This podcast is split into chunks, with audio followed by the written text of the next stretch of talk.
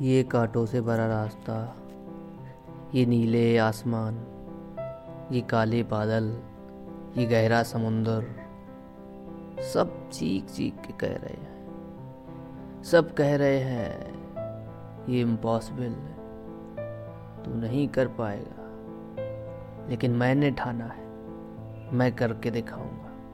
मैं अपनी मंजिल तक ज़रूर पहुंचूँगा। कितनी भी कठिन परिस्थिति आए मैं नहीं रुकूँगा, मैं चलता रहूँगा, मैं निरंतर चलूँगा और एक दिन मैं मंजिल को पा लूँगा।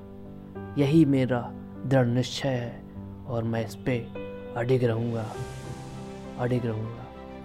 मैं चलूँगा।